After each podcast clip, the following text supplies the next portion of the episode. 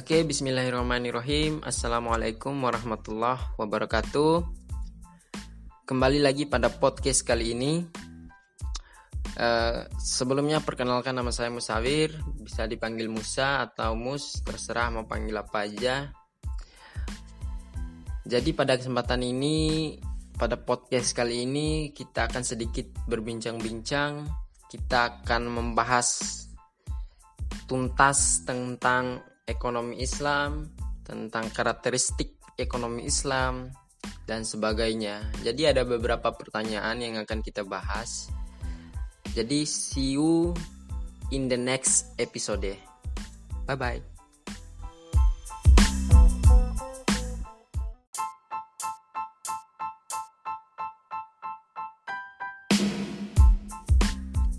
Oke kawan-kawan, teman-teman, kembali lagi dengan saya Musa pada podcast yang luar biasa ini. Seperti yang saya jelaskan, seperti yang saya kasih tahu pada episode sebelumnya, yakni uh, kita akan membahas, kita akan mengupas tuntas mengenai apa itu ekonomi Islam, nilai-nilainya, karakteristiknya dan sebagainya. Jadi ada beberapa pertanyaan teman-teman. Pertanyaan yang pertama itu jelaskan tentang nilai-nilai dasar ekonomi Islam nilai-nilai dasar ekonomi Islam. Apa sih nilai-nilai dasarnya? Jadi kalau menurut saya teman-teman, nilai-nilai dasar ekonomi Islam diturunkan dari inti ajaran Islam, yaitu tauhid. Prinsip tauhid ini melahirkan keyakinan bahwa kebaikan perilaku manusia adalah karena kemurahan Allah Subhanahu wa taala. Segala aktivitas dunia ekonomi hanya dalam rangka untuk mengikut petunjuk Allah Subhanahu wa taala. Gitu teman-teman. Nah, Nilai tauhid ini diterjemahkan atau dibagi menjadi empat teman-teman. Pertama, itu kepemilikan. Maksudnya apa? Dalam konsep Islam, segala sesuatu pada hakikatnya adalah milik absolut Allah. Ini dijelaskan dalam Quran Surah Yunus. Dan juga dalam Surah Al-Baqarah, itu artinya adapun manusia berperan sebagai khalifah atau pengelola yang diberi kepercayaan dalam mengelolanya sebagaimana tercantum dalam surah Al-Quran surah Al-Baqarah tersebut. Begitu teman-teman. Kemudian, apa sih yang kedua? Yang kedua yaitu keadilan dalam berusaha. Nah, maksudnya apa? Apakah arti keadilan menurut Islam itu? Adil bukanlah sama rata, melainkan secara garis besar. Keadilan dalam dapat didefinisikan sebagai suatu keadaan di mana setiap individu memiliki kesetaraan baik dalam perolehan hak maupun penghargaan. Hal ini dijelaskan dalam Al-Quran surah Al-Ma'idah. Teman-teman, artinya, wahai orang-orang yang beriman, jadilah kamu sebagai penegak keadilan karena kaum mendorong kamu untuk berlaku berlaku tidak adil, berlaku adillah. Karena adil itu lebih dekat kepada takwa dan bertakwalah kepada Allah, sungguh Allah Maha maha teliti terhadap apa yang kamu kerjakan. Begitu teman-teman. Kemudian yang ketiga, yang ketiga itu apa? Ketiga itu kerjasama dalam kebaikan. Maksudnya apa? Kegiatan ekonomi secara individu dan berjamaah, semuanya itu didorong dalam Islam. Ekonomi yang dilakukan secara berjamaah dijalankan berdasarkan kerjasama dan dilandasi dengan semangat tolong menolong dalam kebaikan yang di mana hanya mengharapkan ridho Allah Subhanahu Wa Taala begitu teman-teman. Kemudian yang keempat, yang keempat itu apa? Pertumbuhan yang seimbang. Maksudnya apa? Pertumbuhan ekonomi dan keuangan syariah dalam Islam dalam Islam dalam rangka mewujudkan tujuan keberadaan manusia di dalam di dunia yaitu beribadah kepada Tuhannya dan memberikan manfaat sebanyak-banyaknya kepada manusia dan alam semesta selaku rahmatan lil alamin. Pertumbuhan ekonomi itu penting, namun harus tetap menjaga keseimbangan dan kesejahteraan spiritual dan kelestarian alam sebagaimana firmannya itu mengatakan yang artinya dan bila dikatakan kepada mereka janganlah kamu membuat kerusakan di muka bumi mereka menjawab, sesungguhnya kami orang-orang yang mengadakan perbaikan. Hal ini dijelaskan dalam Quran Surah Al-Baqarah. Gitu teman-teman. Oke, untuk pertanyaan itu kita cukupkan untuk podcast kali ini pada episode kali ini kita lanjutkan pada episode pada episode selanjutnya see you in the next episode bye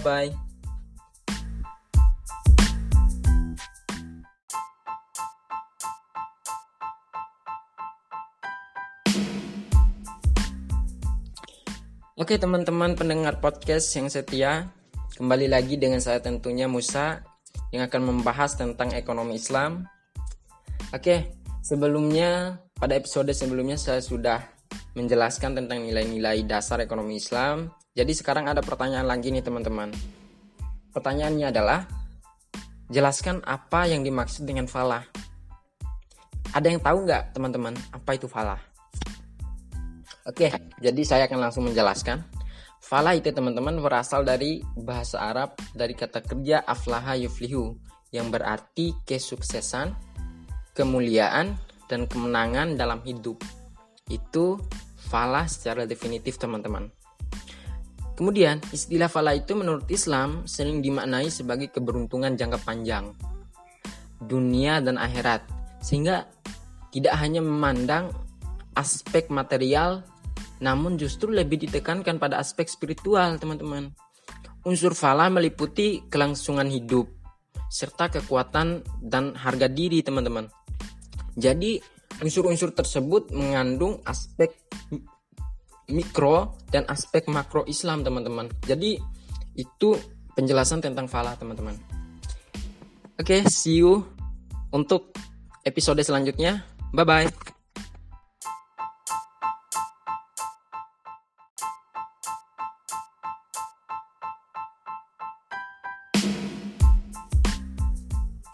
Oke, kembali lagi teman-teman dengan saya tentunya pada podcast kali ini.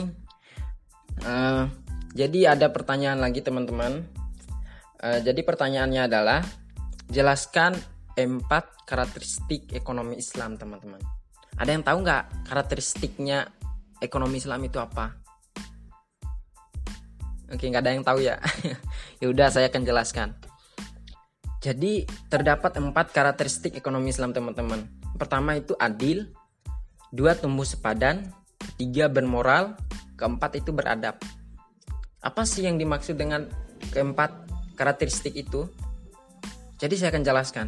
Adil maksudnya itu menurut Al-Quran dan hadis, adil bukan semata-mata merupakan hasil kesepakatan sosial. Secara ringkas, adil itu dimaknai, dimaknai sebagai suatu keadaan bahwa terdapat keseimbangan atau proporsional di antara semua penyusun sistem perekonomian. Perlakuan terhadap individu secara uh, merata, secara setara non diskriminatif itu maksudnya teman-teman. Baik dalam kompensasi dan hidup layak dan hak menikmati pembangunan serta e, pengalokasian hak gitu. Penghargaan dan keringanan berdasarkan kontribusi yang diberikan. Begitu teman-teman. Kemudian yang kedua itu tumbuh sepadan Ekonomi maksudnya adalah ekonomi tumbuh sepadan mencerminkan pertumbuhan ekonomi yang setara dengan fundamental ekonomi negara, yaitu pertumbuhan yang seimbang antara sektor keuangan dan sektor real sesuai dengan kemampuan produksi dan daya beli masyarakat. Begitu teman-teman. Nah, kemudian pertumbuhan ekonomi tidak harus tinggi atau cepat, namun stabil dan berkesinambungan atau ada korelasinya begitu teman-teman. Eksploitasi sumber daya uh, secara berlebihan dapat mendorong pertumbuhan ekonomi tinggi dalam jangka pendek begitu. Namun ini tidak berkesinambungan teman-teman. Oleh karena itu, pertumbuhan ekonomi harus memperhatikan keseimbangan alam dan lingkungan serta keberlanjutan pembangunan antar generasi. Begitu teman-teman untuk penjelasannya. Kemudian yang ketiga itu bermoral. Maksudnya apa? Bermoral atau berakhlak mulia ditunjukkan dengan adanya kesadaran dan pemahaman setiap anggota masyarakat terhadap kepentingan bersama dan kepentingan jangka panjang yang lebih penting daripada kepentingan individu. Begitu teman-teman. Nah, moral ekonomi Islam didasarkan pada kesadaran yang bersumber dari ajaran agama Islam bahwa kerelaan untuk mengikuti petunjuk Allah Subhanahu wa taala Nah, kerelaan pengorbanan kepentingan diri mengedepankan kepentingan pihak lain pada hakikatnya justru akan membawa diri pada kesuksesan yang hakiki yaitu kesuksesan dunia dan akhirat. Begitu teman-teman. Nah, kemudian yang terakhir, poin yang terakhir yaitu beradab. Maksudnya apa? Perekonomian Islam perekonomian Islam merupakan perekonomian yang beradab, yaitu perekonomian yang menjunjung tinggi nilai-nilai luhur bangsa seperti tradisi dan budaya yang diwariskan oleh nenek moyang selama tidak uh, bertentangan dengan moralitas Islam. Begitu teman-teman untuk penjelasan karakteristik ekonomi Islam. Jadi, see you next time lagi di next episode ya teman-teman. Bye bye.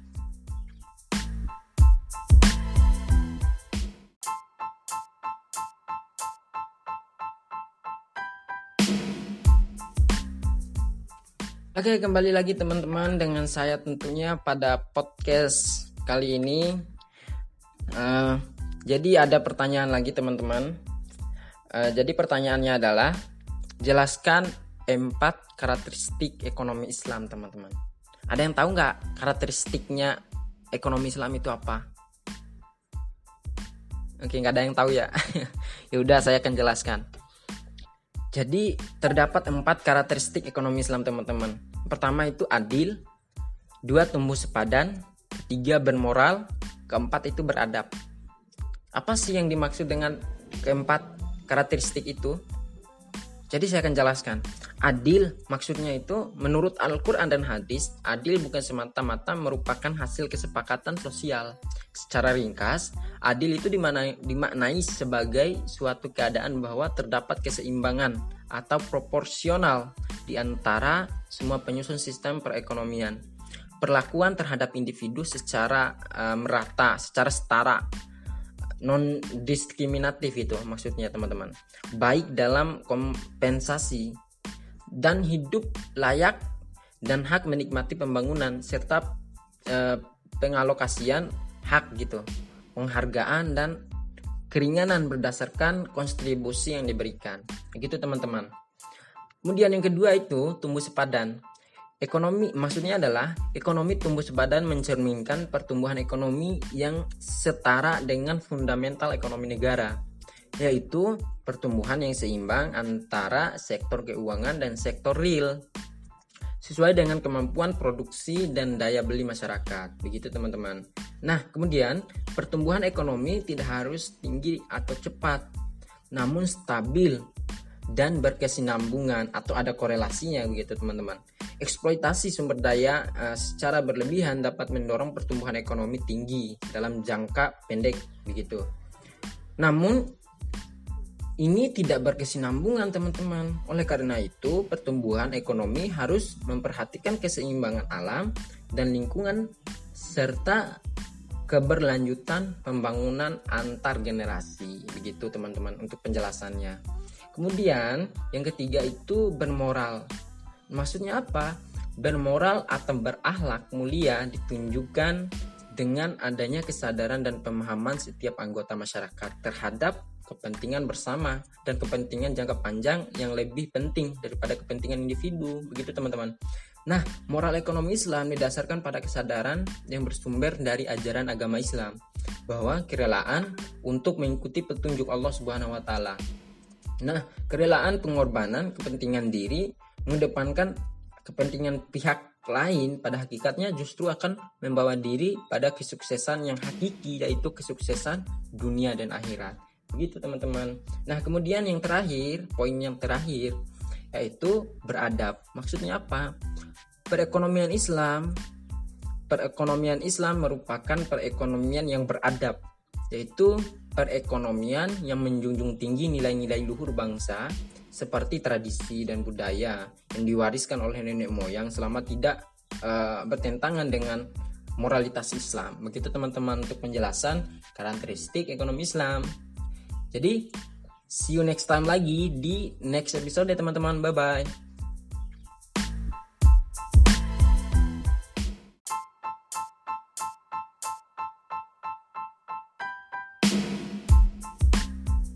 Oke teman-teman kembali lagi dengan saya Musa pada podcast membagi ilmu tentang ekonomi Islam. Jadi teman-teman uh, pada episode kali ini ada pertanyaan lagi nih. Jadi pertanyaannya adalah ekonomi Islam adalah ilmu ekonomi yang mempelajari perilaku orang-orang Islam atau negara-negara yang mayoritas berpenduduk muslim. Nah, jadi pertanyaannya adalah setujukah Anda dengan pernyataan tersebut? Jelaskan alasannya. Begitu teman-teman. Nah, uh, teman-teman setuju nggak dengan pernyataan itu? Oke, uh, kalau menurut saya teman-teman, saya setuju dengan pernyataan itu. Sebab kalau kita lihat memang ekonomi Islam itu selain sistemnya yang sesuai dengan syariat yang di mana dijalankan oleh mayoritas Muslim, tetapi juga ilmu ekonomi Islam itu mempelajari perilaku ekonomi pada orang Islam atau Muslim itu sendiri. Selain itu, ekonomi Islam juga merupakan Eh, suatu cabang ilmu sosial yang bertujuan membantu manusia dalam mengelola sumber daya dalam rangka menggapai tujuan syariat atau makosid syariah gitu. Yaitu terwujudnya kesejahteraan umat manusia secara material dan uh, imaterial dunia dan akhirat atau al-falah. Begitu teman-teman untuk uh, setuju atau tidaknya mengenai pernyataan barusan teman-teman oke untuk pertanyaan dan jawaban uh, pada episode pada episode kali ini saya cukupkan. See you in the next episode teman-teman. Bye bye.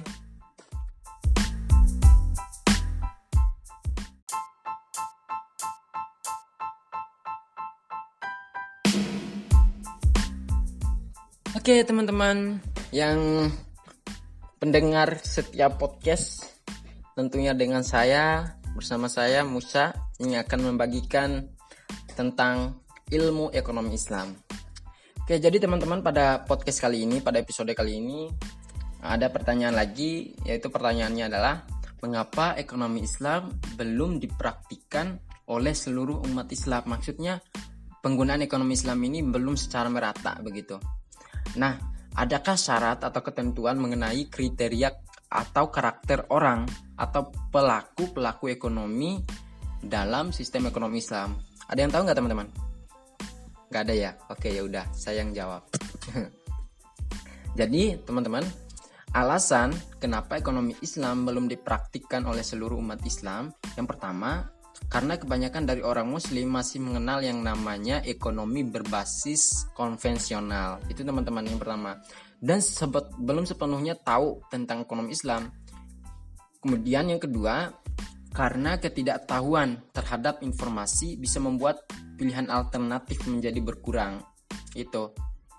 Serta mekanisme penyediaan informasi yang ada belum dikoordinasikan secara merata sehingga sebagian orang belum tahu akan ilmu ekonomi itu dan peranannya dalam kehidupan begitu teman-teman. Kemudian untuk syarat dan kriteria karakter orang atau pelaku-pelaku ekonomi dalam sistem ekonomi Islam seperti terikat dengan akidah, syariah, etika dan moral, beradab, menggabungkan antara nilai spiritual dan material, melarang praktik riba, memberikan ruang pada negara dan pemerintah serta menjaga keseimbangan jasmani dan rohani. Itu teman-teman. Karena tujuan akhir ekonomi Islam itu teman-teman adalah sama dengan tujuan dari syariat Islam atau makosid al-syariah.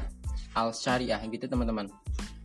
Yaitu mencapai kebahagiaan di dunia dan akhirat melalui suatu tata kehidupan yang baik dan terhormat hayatan toibah begitu teman-teman makosid al syariah adalah mewujudkan kesejahteraan manusia yang terletak pada pem, pada terpeliharanya lima kemaslahatan dasar yaitu agama jiwa intelektualitas keturunan dan harta kekayaan begitu teman-teman Kelima masalah tersebut pada dasarnya merupakan sarana yang sangat dibutuhkan bagi keberlangsungan keberlangsungan kehidupan yang baik dan terhormat.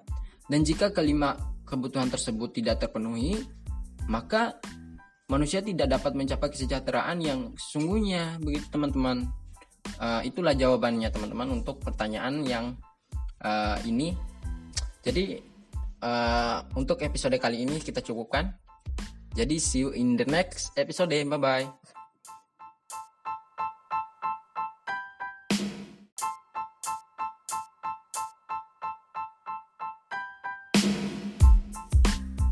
Oke teman-teman, kembali lagi dengan saya tentunya pada podcast yang membagikan tentang ilmu-ilmu ekonomi Islam.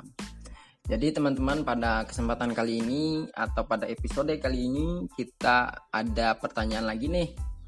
Jadi pertanyaannya sebutkan dan jelaskan prinsip-prinsip pokok yang akan menjadi pembangunan struktur atau kerangka ekonomi Islam. Gitu teman-teman.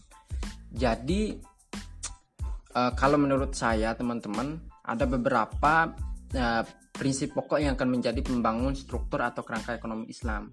Yang pertama itu pengendalian harta individu. Maksudnya apa? Harta itu sama dengan tujuan dari syariat Islam atau makosid al-syariah, yaitu mencapai kebahagiaan di dunia dan akhirat melalui suatu tata kehidupan yang baik dan terhormat atau hayatun toyibah. Makosid al-syariah adalah mewujudkan kesejahteraan manusia yang terletak pada terpeliharanya lima kemaslahatan, da kemaslahatan dasar yaitu agama, jiwa, intelektualitas, keturunan, dan harta kekayaan. Begitu teman-teman. Nah, kelima kemaslahatan tersebut pada dasarnya merupakan sarana yang sangat dibutuhkan uh, bagi keberlangsungan kehidupan manusia yang terhormat. Begitu teman-teman. Kemudian yang kedua itu distribusi pendapatan yang inklusif. Maksudnya apa? Nah, pendapatan dan kesempatan uh, didistribusikan untuk menjamin inklusivitas perekonomian bagi seluruh masyarakat. Nah, berdasarkan prinsip distribusi pendapatan dari masyarakat dengan harta melebihi uh, nisab disalurkan melalui zakat kepada lima delapan golongan yang berhak uh, menerima mustahik yaitu fakir.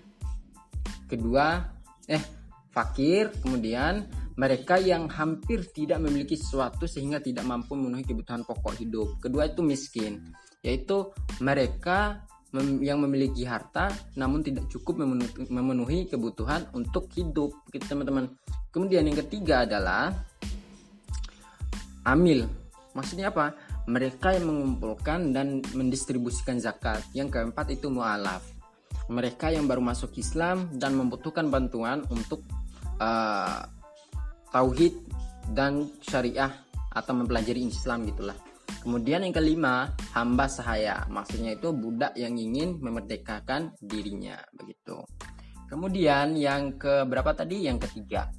Poin yang ketiga, teman-teman, optimalisasi bisnis atau jual beli dan berbagi resiko. Maksudnya adalah ekonomi syariah menjunjung tinggi keadilan dan menekankan uh, berbagi hasil dan resiko dan risiko atau risk sharing. Nah, maksudnya gini, kebebasan pertukaran, kebebasan untuk memilih tujuan dan rekan dagang sesuai prinsip syariah, pasar sebagai tempat pertukaran, campur tangan dalam proses penawaran atau supply. Tidak ada batasan area perdagangan gitu teman-teman. Kelengkapan kontrak transaksi dan kewenangan pihak otoritas dan penegak hukum untuk menjaga kepatuhan atas maupun maupun aturan kontrak begitu. Kemudian yang keempat teman-teman, transaksi keuangan terkait erat sektor real. Maksudnya adalah ekonomi syariah mensyaratkan bahwa setiap transaksi keuangan harus berdasarkan transaksi pada sektor real. Menurut prinsip dasar ini, transaksi keuangan uh, hanya terjadi jika ada transaksi sektor real yang perlu difasilitasi oleh transaksi keuangan. Begitu teman-teman. Nah, aktivitas atau transaksi ekonomi bersinggungan dengan sektor real, usaha manusia, manfaat, harta atas barang dan jasa maupun keuntungan yang diperoleh. Nah, dalam perspektif Islam atau dalam pandangan Islam, aktivitas ekonomi senantiasa didorong untuk berkembangnya sektor real seperti perdagangan, pertanian, industri maupun jasa. Begitu teman-teman. Kemudian yang ke berapa tadi ya? Yang kelima. Transaksi muamalat. Maksudnya adalah sejalan dengan nilai-nilai ekonomi Islam yang menjunjung tinggi keadilan serta kerjasama dan uh, keseimbangan. Setiap setiap transaksi muamalat khususnya transaksi perdagangan, pertukaran dan perekonomian harus mematuhi peraturan yang telah ditetapkan dalam syariat. Aturan yang lebih khusus dalam mengatur transaksi perdagangan. diterapkan langsung oleh Rasulullah Shallallahu Alaihi Wasallam pada saat Rasulullah Shallallahu Alaihi Wasallam mengatur perdagangan yang berlangsung di pasar Madinah yang esensinya masih terus berlaku dan dapat diterapkan sampai sekarang. Begitu teman-teman. Kemudian yang ke yang terakhir itu partisipasi sosial untuk kepentingan publik. Nah, maksudnya apa teman-teman? Ekonomi Islam mendorong pihak yang memiliki harta untuk berpartisipasi membangun kepentingan bersama, misal atau contohnya mewakafkan tanah untuk pembangunan rumah sakit, membeli sukuk untuk pembangunan jembatan atau tol dan sebagainya. Begitu teman-teman. Dalam ekonomi Islam, teman-teman, pencapaian tujuan sosial diupayakan secara maksimal dengan menafkahkan sebagian hartanya untuk kepentingan bersama. Sebagaimana firmannya, teman-teman, Berimanlah kamu kepada Allah dan Rasulnya dan nafkahkanlah sebagian dari hartamu yang Allah telah menjadikan kamu menguasainya maka orang-orang yang beriman di antara kamu dan menafkahkan atau sebagian dari hartanya memperoleh pahala yang besar. Ini dijelaskan dalam Quran surah Al-Hadid, teman-teman. Nah, implementasi dari prinsip dasar ini jika dikelola secara optimal dan produktif akan menambahkan akan menambah sumber daya publik dalam kerangka dalam kegiatan aktif perekonomian. Nah, begitu teman-teman untuk uh, mengenai apa jawaban dari pertanyaan tersebut. Oke teman-teman, untuk episode kali ini kita cukupkan. See you in the next episode. Bye bye teman-teman.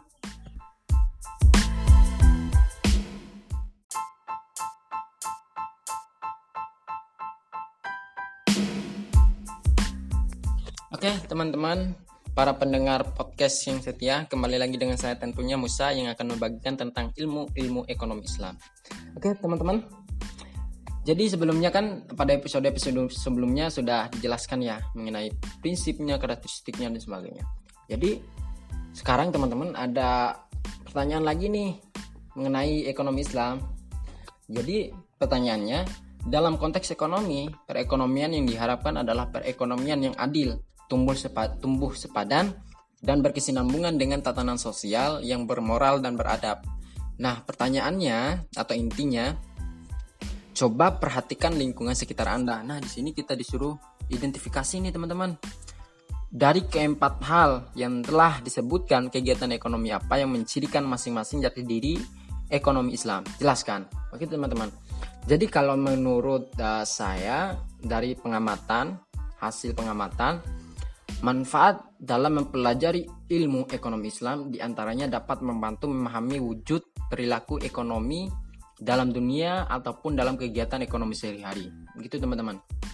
Nah, dari pengamatan yang saya lihat teman-teman, lingkungan sekitar saya eh, kegiatan ekonomi yang mencirikan masing-masing jadi diri ekonomi Islam adalah seperti mendirikan tempat usaha yang strategis strategis dari bahan baku tenaga kerja maupun uh, daerah pemasaran. Ini dimaksudkan adalah di mana menggunakan bahan baku yang baik, menggunakan tenaga kerja yang terampil sesuai dengan keahliannya. Kemudian yang lain itu ada kegiatan ekonomi yang seperti melakukan transaksi, menjual dan membeli barang, yaitu membeli dan menjual barang dengan uh, yang berkualitas gitu. Inilah poin-poin kegiatan ekonomi di masyarakat yang mencermin, mencerminkan jati diri ekonomi Islam dalam kegiatan uh, itu juga poin-poin positifnya adalah mengutamakan prinsip keadilan dan melarang praktek riba. Kemudian bertujuan untuk kemaslahatan bersama, menghadirkan dan uh, apa namanya kebebasan ekonomi sesuai akidah, menyeimbangkan motif material dan spiritual. Kemudian yang terakhir itu jasmani dan rohani. Begitu teman-teman. Oke, okay, uh, untuk pertanyaan itu uh, untuk episode kali ini kita cukupkan. See you in the next episode. Bye bye.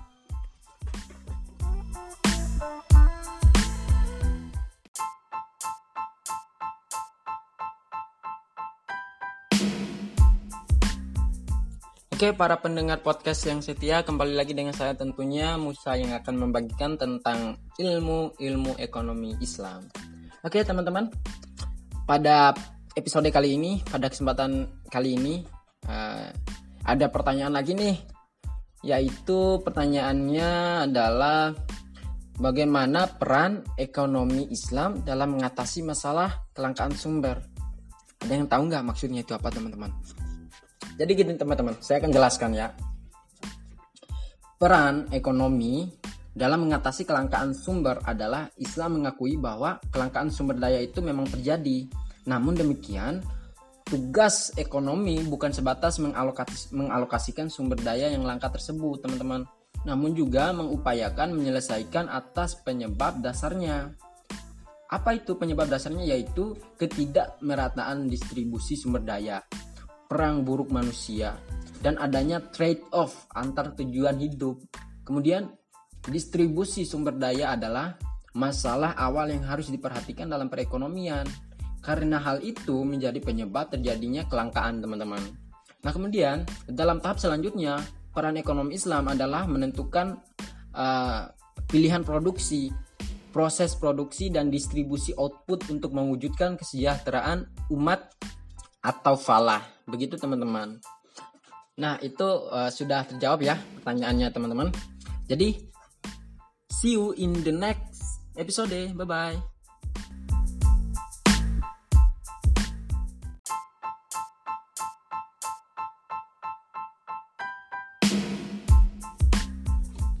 Oke teman-teman para pendengar podcast yang setia Kembali lagi dengan saya tentunya Musa Yang akan membagikan tentang ilmu-ilmu ekonomi Islam Oke teman-teman, ada pertanyaan nih, ada pertanyaan lagi nih.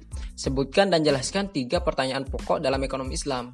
Jadi di sini teman-teman, kita disuruh membuat pertanyaan dan menjelaskannya sendiri teman-teman.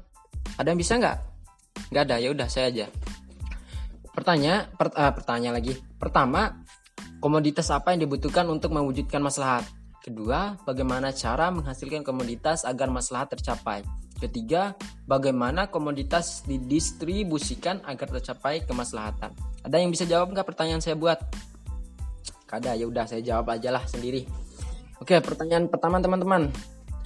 Komoditas apa yang dibutuhkan untuk mewujudkan maslahat? Maksudnya adalah maslahat adalah setiap keadaan yang membawa manusia pada derajat yang lebih tinggi sebagai makhluk yang sempurna individu dan masyarakat yang peduli maslahat akan memilih dari alternatif yang ada tentang komoditas barang atau jasa yang diperlukan. Dalam jumlah uh, berapa dan kapan diperlukan sehingga maslahat dapat terwujud?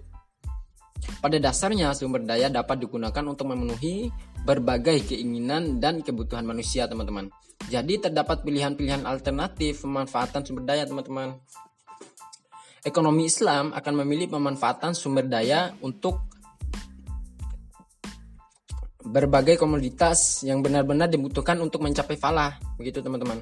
Nah pertanyaan kedua, bagaimana cara menghasilkan komoditas agar maslahat tercapai? Nah gini teman-teman, individu dan masyarakat yang peduli maslahat akan memutuskan siapakah yang akan memproduksi, bagaimana teknologi produksi yang digunakan, dan bagaimana mengelola sumber daya sehingga maslahat dapat terwujud. Begitu teman-teman.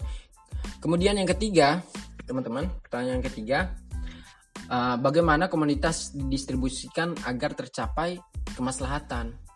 Gini teman-teman, individu dan masyarakat yang peduli maslahat akan memutuskan siapakah yang berhak mendapatkan barang atau jasa serta dengan cara bagaimana sehingga setiap individu memiliki kesempatan untuk mendapatkan maslahat dan kepada siapa sumber daya didistribusikan. Begitu teman-teman. Nah, nilai utama dalam distribusi komoditi yang sesuai Islam adalah keadilan dan menolong atau tafakul di mana sumber daya serta barang atau jasa uh, itu didistribusikan kepada individu secara adil melalui mekanisme pasar atau uh, metode kebajikan atau tafakul. Misalnya tidak menimbun barang tidak menimbun barang. Kemudian uh, tidak mengurangi timbangan sehingga setiap individu dapat merasakan kemaslahatan dari komoditi komoditas yang diproduksi teman-teman. Distribusi dalam ekonomi Islam melalui mekanisme non pasar di antaranya adalah penerapan sistem warisan wasiat hadiah sedekah pajak dan wakaf. Begitu teman-teman.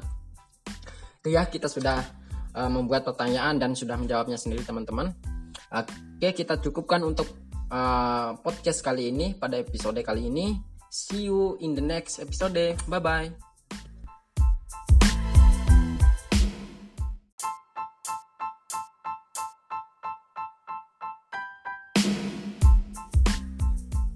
Oke teman-teman, para pendengar podcast yang setia, kembali lagi dengan saya tentunya Musa yang akan membagikan tentang ilmu-ilmu ekonomi Islam. Oke teman-teman, ada pertanyaan lagi nih. Pertanyaannya, sebutkan empat unsur pokok yang menjadi pembeda antara suatu sistem ekonomi Islam dan sistem ekonomi lainnya. Ada yang tahu nggak? Nggak ada. Ya udah, saya jangan jawab. Oke, teman-teman untuk menjawabnya, empat unsur pokok yang menjadi pembeda antara suatu sistem ekonomi Islam dan sistem ekonomi lainnya adalah yang pertama uh, itu hak kepemilikan teman-teman. Maksudnya adalah segala sesuatu adalah absolut milik Allah.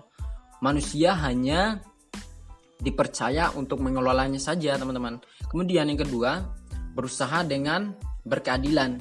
Maksudnya adalah mencegah penumpukan harta melalui dorongan untuk melakukan perniagaan atau investasi dan dorongan untuk menafkahkan sebagian hartanya untuk kepentingan sosial dan publik.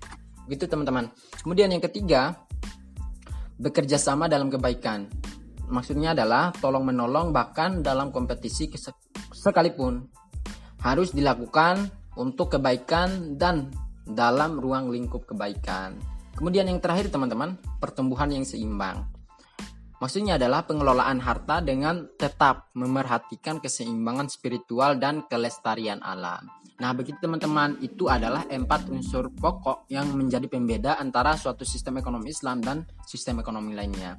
Oke teman-teman, untuk podcast kali ini kita cukupkan and see you next in episode. Bye-bye.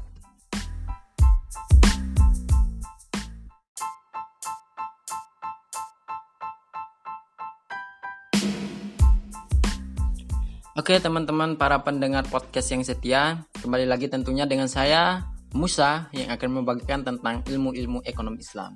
Oke jadi teman-teman pada episode kali ini ada pertanyaan lagi nih. Pertanyaannya itu bandingkan antara sistem ekonomi Islam dan sistem ekonomi pasar. Apakah persamaan dan perbedaan di antara keduanya? Ya, jadi kita disuruh uh, mencari perbedaan dan persamaannya teman-teman. Oke jadi langsung aja. Untuk uh, perbedaan antara sistem ekonomi Islam dan ekonomi pasar itu teman-teman. Pertama, sistem ekonomi Islam adalah sekumpulan dasar-dasar umum ekonomi yang disimpulkan dari Al-Quran dan Sunnah dan merupakan bangunan perekonomian yang didirikan atas landasan dasar-dasar tersebut yang sesuai dengan kondisi lingkungan dan masa. Kemudian, sistem ekonomi pasar adalah suatu sistem ekonomi kapitalis yaitu di mana sumber kekayaan yaitu sangat langka yang harus diperoleh dengan cara bekerja keras di mana setiap pribadi boleh memiliki kekayaan yang tiada uh, das apa tiada tara gitu untuk mencapai tujuan hidupnya. Dalam sistem ekonomi uh, pasar atau ekonomi kapitalis, perusahaan memiliki dimiliki oleh perorangan terjadinya pasar atau market dan terjadinya demand atau dan supply adalah ciri khas dari ekonomi kapitalis atau ekonomi pasar ini. Kemudian uh, untuk persamaannya teman-teman. Nah, uh, sistem ekonomi pasar atau pure market economic ekonomis, sistem ekonomi pasar atau kapitalis modern diilhami oleh pemikiran Adam Smith. Penulis dua buku bernama ternama yang berjudul The World of Nations atau lebih tepatnya berjudul An Inquiry into the Nature and Cause of the World of Nations. Terbit di tahun 1776 yang didahului oleh bukunya The Theory of Moral Sentiments yang terbit tahun 1759. Nah, Ide dasarnya adalah bahwa mekanisme pasar bisa berjalan dengan sendirinya, mengatur dirinya sendiri dan tidak memerlukan pengaturan, intervensi, dan regulasi dari pemerintah. Dan bahkan intervensi pemerintah dapat memperburuk perekonomian teman-teman. Nah, pemikiran Smith didasarkan atas pengamatan yang pada dasarnya merupakan asumsi dasar bahwa pelaku ekonomi adalah rasional, yaitu masing-masing menyadari dan memahami apa yang terbaik bagi dirinya dan mengetahui bagaimana cara mencapainya. Sedangkan persamaan atau korelasinya dengan sistem ekonomi uh, yaitu sebagai suatu sistem yang baru dibandingkan dengan sistem ekonomi lainnya. Pada kenyataannya belum ada satu uh, prototipe negara yang mampu mempraktikkan sistem ekonomi Islam sebagaimana yang diidealkan oleh para ekonom muslim. Begitu teman-teman. Kemudian sistem Ekonomi Islam bukanlah produk kesepakatan atau kontrak sosial sebagaimana sistem pasar ataupun komando. Dasar-dasar sistem ekonomi Islam telah ditetapkan berabad-abad yang lalu di dalam Al-Quran dan dipraktikkan oleh Nabi Muhammad SAW. Begitu teman-teman. Kemudian, rancangan kelembagaan dalam sistem ekonomi Islam telah dirumuskan oleh aturan yang didefinisikan oleh Al-Quran. Konsekuensinya, isi dan cetak biru ekonomi Islam dirumuskan melalui yang pertama itu adalah penurunan nilai prinsip atau peraturan yang membentuk sistem ekonomi Islam yang ideal dan implikasinya dari Al-Quran dan Sunnah. Kemudian yang kedua meneliti karakter, kekurangan, dan menentukan tingkat penyimpangan sistem ekonomi kontemporer dari ekonomi Islam yang ideal. Kemudian yang terakhir merumuskan kebijakan dasar untuk menjembatani kesenjangan antara kondisi kontemporer dan kondisi ideal. Begitu teman-teman. Uh, untuk perbandingan sistem ekonomi Islam dan ekonomi pasar dan juga serta persamaan dan perbedaannya teman-teman. Oke, kita cukupkan untuk podcast uh, kali ini. See you in the next episode. Bye bye.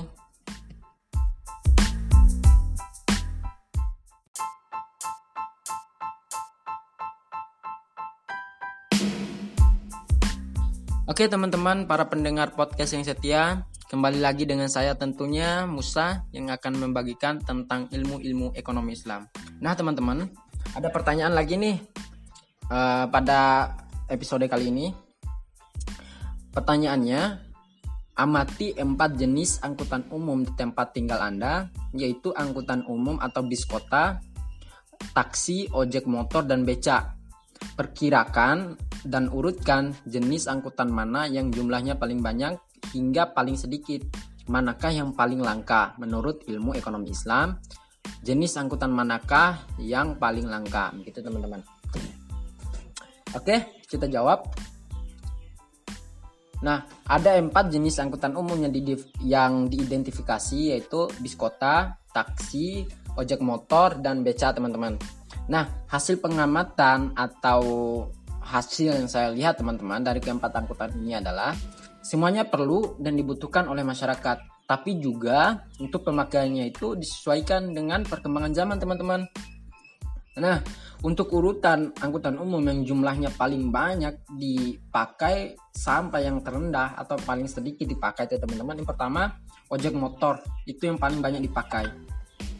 Kedua, taksi tiga bis kota, keempat beca. Itu urutannya teman-teman. Nah, kalau dilihat dan di, dan diidentifikasi menurut pandangan saya dan juga menurut ekonom Islam untuk sekarang angkutan umum yang langka itu adalah beca. Kenapa beca teman-teman? Ada yang tahu nggak? Karena beca sekarang udah jarang digunakan atau bahkan mungkin sudah tidak ada lagi pengguna beca atau ataupun beca itu sendiri teman-teman kalau kita lihat uh, di kota-kota seperti Jakarta khususnya kan pengguna penggunaan beca yang bisa dibilang sudah tergolong kendaraan atau angkutan zaman dulu itu teman-teman sudah tidak ada lagi sudah digantikan dengan angkutan-angkutan umum yang lebih memadai seperti ojek motor, taksi, uh, dan juga bis kota yang juga bisa dibilang lebih praktis dibandingkan dengan beca. Mungkin penggunaan beca masih ada di wilayah-wilayah lain, seperti halnya Jogja, tapi tidak terlalu mendominan, hanya dijadikan sebagai angkutan uh, untuk mengajak keliling wisatawan. Begitu teman-teman.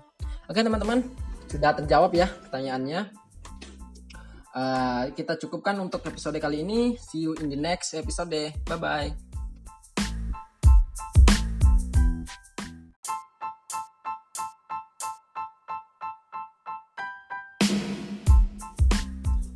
Oke teman-teman, para pendengar podcast yang setia, kembali lagi dengan saya Musa tentunya yang akan membagikan tentang ilmu-ilmu ekonomi Islam. Oke teman-teman, ada pertanyaan uh, lagi nih teman-teman. Tapi pertanyaannya ini agak sedikit berbeda nih teman-teman. Jadi gini pertanyaannya. Lakukan pengamatan di tempat tinggal kalian tentang fasilitas-fasilitas umum yang tersedia dan siapakah yang menyediakan fasilitas tersebut. Sebutkan apakah individu, umum, dan negara tertentu atau gabungan dari ketiganya. Jadi kita disuruh identifikasi apa aja fasilitas-fasilitas yang uh, ada di sekitar kita atau misalnya di kampung, di komplek dan sebagainya, teman-teman. Dan siapakah yang memfasilitasi atau siapa yang menyediakan fasilitas tersebut, teman-teman, kayak gitu. Jadi teman-teman, kalau di tempat saya itu teman-teman uh, di tempatnya di kecamatan uh, Bojong Sari itu Kelurahan Curug, teman-teman. Ada beberapa fasilitas, bentuk fasilitas yang saya lihat. Pertama itu jalan kampung, kedua TPA, ketiga keamanan, keempat tempat pembuangan sampah, kelima lapangan bulu, bulu tangkis, keenam petugas sampah, ketujuh sekolah, ke-8 TPU, ke-9 tempat ibadah atau masjid, 10 pasar. Nah, dari ke-10 uh, bentuk fasilitas yang ada ini pasti ada dong yang memfasilitasi gitu. Jadi saya sudah identifikasi teman-teman. Nah, pertama itu jalan kampung yang memfasilitasi itu atau yang menyediakan itu pemerintah dan masyarakat. Kedua itu TPA yang menyediakan itu masyarakat. Ketiga keamanan yang menyediakan itu masyarakat dan RT. Keempat, tempat pembuangan sampah itu pemerintah dan masyarakat. Kelima, lapangan bulu tangkis itu masyarakat. Keenam, petugas sampah itu RT. Ketujuh, sekolah itu yang menyediakan pemerintah. Kedelapan, TPU yang menyediakan pemerintah dan masyarakat. Kedelapan, apa kesembilan, tempat ibadah atau masjid yang menyediakan pemerintah dan masyarakat. Kesepuluh, pasar yang menyediakan adalah masyarakat dan pemerintah. Jadi begitu teman-teman. Hasil identifikasi saya yang ada di lingkungan sekitar saya atau di tempat tinggal saya eh, bentuk-bentuk fasilitas dan siapa yang menyediakannya teman-teman. Oke teman-teman, kita cukupkan untuk uh, podcast kali ini and bye bye.